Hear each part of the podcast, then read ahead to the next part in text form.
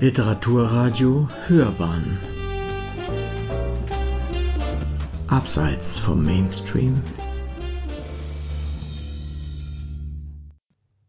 Aus der Asche Madame Legrand blinzelte der aufgehenden Sonne entgegen.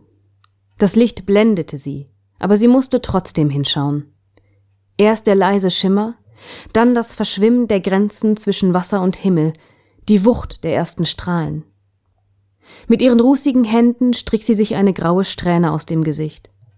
Jacques, der seit Stunden stumm neben ihr gesessen hatte, erwachte langsam wieder zum Leben. Erst jetzt begann er zu zittern. Madame Legrand legte ihm ihre Jacke um die Schultern und er drückte sich an sie wie ein Kind. Dies wäre ein tolles Ende für eine Geschichte, sagte sie.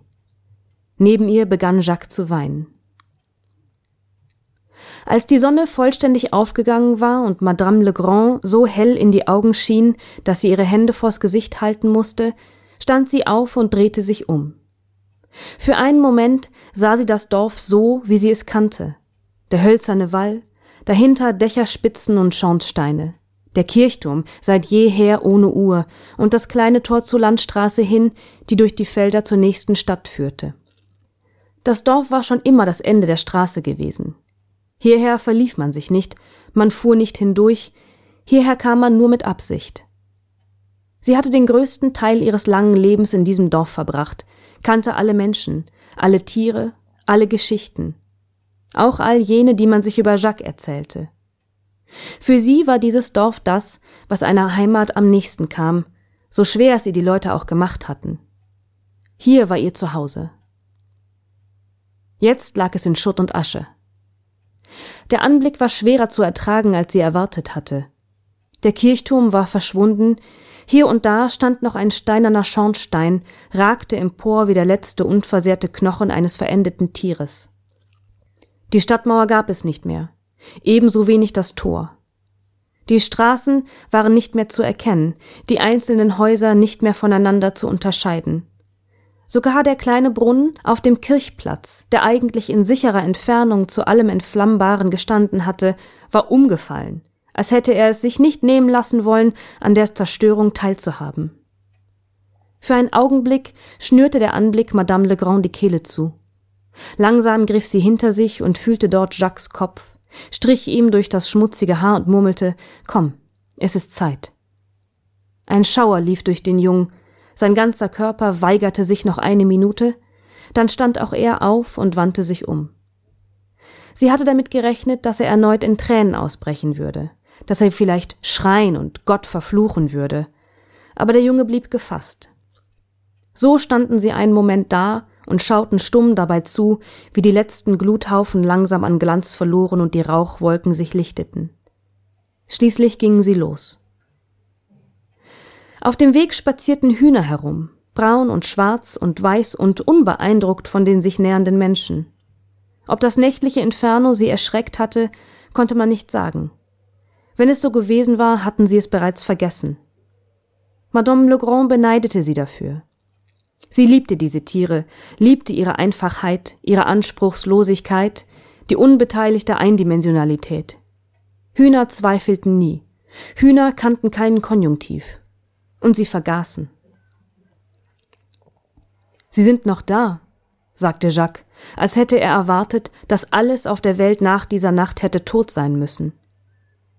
Alles ist noch da, außer dem Dorf, antwortete Madame Legrand und schaute auf zu dem Jungen. Unter der Asche erkannte sie die ebenmäßigen, schlanken Züge seines Vaters.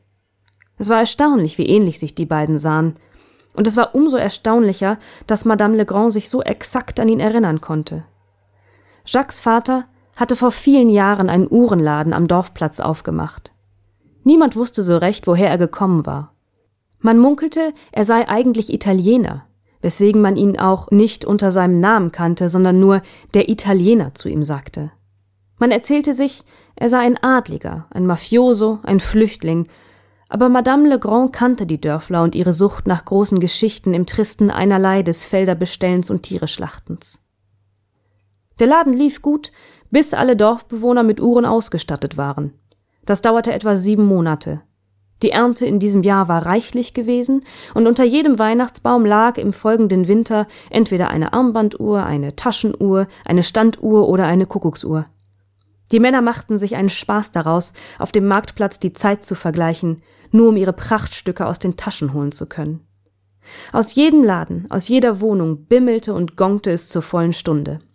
Der Italiener geriet in eine Konjunkturkrise und verließ im März das Dorf, um seine Uhren an andere Bauern zu verkaufen. Er hinterließ nur zwei Dinge. Die Versprechung des Bürgermeisters, eine Turmuhr für die Kirche zu besorgen, und eine schwangere Apothekerstochter, die zu allem Überfluss im Kindsbett starb. Niemand konnte sich daran erinnern, wer als erstes die Worte in den Mund genommen hatte, aber schnell galt das Kind als verflucht und verlassen, und man ging ihm aus dem Weg. Madame Legrand hatte ihn all die Jahre beobachtet, wie er sich auf der Straße hinter seinem Großvater versteckte, bei dem er lebte, wie er alleine in den Pfützen saß und spielte, wie er es stumm über sich ergehen ließ, wenn die anderen Kinder ihn schlugen und Dinge nach ihm warfen, wie er den Blick immer gesenkt hielt. Mit jedem Jahr wurde er stiller. Dann ging er nicht mehr zur Schule, nahm die Bücher mit nach Hause und lernte allein, ungestört von den Pöbeleien der anderen. Er mied sie, damit sie ihn nicht meiden konnten. Sie folgten weiter dem Weg zum Dorf. Mit jedem Meter wurde der beißende Geruch nach Rauch und Asche stärker. Schritt für Schritt kamen sie dem Dorf näher. Es lag vor ihnen wie ein Loch in der Wirklichkeit. Der Rest des hölzernen Walls ragte gerade noch kniehoch aus dem schwarzen Boden. Dann blieb Jacques stehen. Madame Legrand drehte sich um, sah den Jungen fragend an, der den Kopf gesenkt hielt. Hier war es. Stimmt, hier war es gewesen. Das Mädchen hatte geweint, ein leises Wimmern, das aus dem Herzen kam, der unendliche Schmerz, den nur junge Menschen fühlen können. Monique, die Tochter des Bürgermeisters. Ein Mädchen gestraft mit Schönheit, für die ihr Vater sie allabendlich büßen ließ. Gerade hatte Madame Legrand sich des Mädchens annehmen wollen, als Jacques auftauchte wie aus dem Nichts. Langsam, fast scheu schlich er sich an Monique heran, flüsterte leise ihren Namen und das Mädchen sah auf und er setzte sich zu ihr. Beinahe hätte man das Eis brechen hören können in den Blicken, den niedergeschlagenen Augen, den beiläufig klingenden Sätzen, von denen jeder die Welt beinhalten konnte. Sie hatten gesessen und sich unterhalten. Ein Schauspiel, wie es keine Bühne kennt und das nur ohne Publikum funktioniert. Jacques Öllampe formte eine Kugel aus Licht um die beiden wie einen Schutzwall. Aber nichts hatte sie schützen können. Er war immer noch Jacques und sie das schönste Mädchen des Dorfes. Er hatte irgendetwas gesagt, wahrscheinlich etwas, das von Herzen kam, und sie hatte mit einem Mal seine Zuneigung erkannt.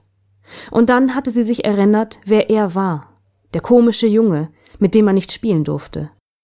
Fluch seiner Mutter, Kind eines Fremden, der Schande über das Dorf gebracht hatte. All das hatte in ihrem Gesicht gestanden, als die Flüche anfingen. Sie hat ihn ausgelacht, ihn niedergeschmettert, ohne ihm eine Sekunde Luft zu geben. Und dann war sie weg. Madame Legrand hatte Jacques dabei beobachtet, wie er verarbeitete, sein schwankendes Gesicht auf der vergeblichen Suche nach einem festen Punkt in der Dunkelheit. Man konnte sehen, wie der Schmerz sich einen Weg durch seinen Körper bahnte, tief aus der Bauchhöhle heraus, durch die Brust, die sich zusammenzog, die Kehle hinauf und hinaus durch den weit aufgerissenen Kiefer.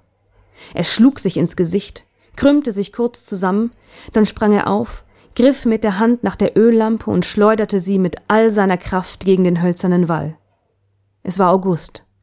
Es war trocken. Es war das Ende. Sie gingen durch das Tor, das kein Tor mehr war, hinein in das Dorf. Da waren keine Häuser, nur Steinhaufen, glühendes Holz, letzte Rauchschwaden. Da waren keine Menschen, hier ein Arm, der unter etwas Verbranntem hervorlugte, sonst nichts. Zum Glück nicht so viele Leichen, dachte Madame Legrand, und dann erinnerte sie sich, sie waren alle hier, auch wenn sie sie nicht sehen konnte. All die bekannten Gesichter, unkenntlich gemacht, sie waren alle noch da. Sie gingen weiter. Ich habe sie alle getötet, sagte Jacques. Das hast du, sagte Madame Legrand. Jacques weinte nicht, schaute sich nur um wie ein Tourist. Sie gingen. Was soll ich jetzt machen? fragte er. Madame Legrand dachte nach. Da glitzerte etwas im Staub, ein paar Meter entfernt. Sie ging darauf zu und sagte Hier kannst du nicht mehr leben. Du musst also woanders hin. Ich muss ins Gefängnis, entgegnete er. Sie bückte sich nach dem glitzernden Ding. Ein Huhn tauchte neben ihr auf, sie sagte Wer soll dich anklagen? Es ist keiner mehr da. Ich muss mich selbst anklagen. Und wer soll gegen dich aussagen? Sie, sagte er mit einem fast vorwurfsvollen Blick. Madame Legrand musste lachen. Aber ich bin nur eine alte, verrückte Frau. Wer soll mir schon glauben? Das glitzernde Ding war eine Kette, an der etwas hing. Sie zog daran. Außerdem, fuhr sie fort, wem soll es eine Genugtuung sein, wenn du ins Gefängnis gehst? Jacques schwieg, das Gesicht voller Gedanken. Es wäre nicht recht, stammelte er. Madame Legrand zog an der Kette, und zum Vorschein kam eine schmutzige Taschenuhr. Sie klappte sie auf. Schau, sagte sie, sie geht noch. Jacques kam näher, und Madame Legrand legte ihm die Uhr in die Hand, wie man es mit einem Geschenk tut, das von Herzen kommt. Und was soll ich jetzt machen? sagte er erneut. Was hast du denn bis jetzt gemacht? Er dachte kurz nach. Ich war Jacques. Dann mach doch einfach etwas anderes. Jacques schob die Uhr in seine Hosentasche. Er sah das Huhn zu seinen Füßen, dann wieder in das Gesicht der alten Frau. Schließlich drehte er sich um und ging. Er nahm die Straße, die in die Stadt führte. Er ging ruhig, langsam. Aber so ist das wohl, wenn man nichts hat, wohin man zurückkehren kann. Madame Legrand stand inmitten der Überreste des Dorfes, inmitten der Häuser und Karren und Möbel und Leichen. Nur sie und das Huhn, zwischen all den toten Dingen. Sie sah dem Jungen nach, bis ihre Augen ihn nicht mehr erkennen konnten. Dies wäre ein toller Anfang für eine Geschichte, sagte sie.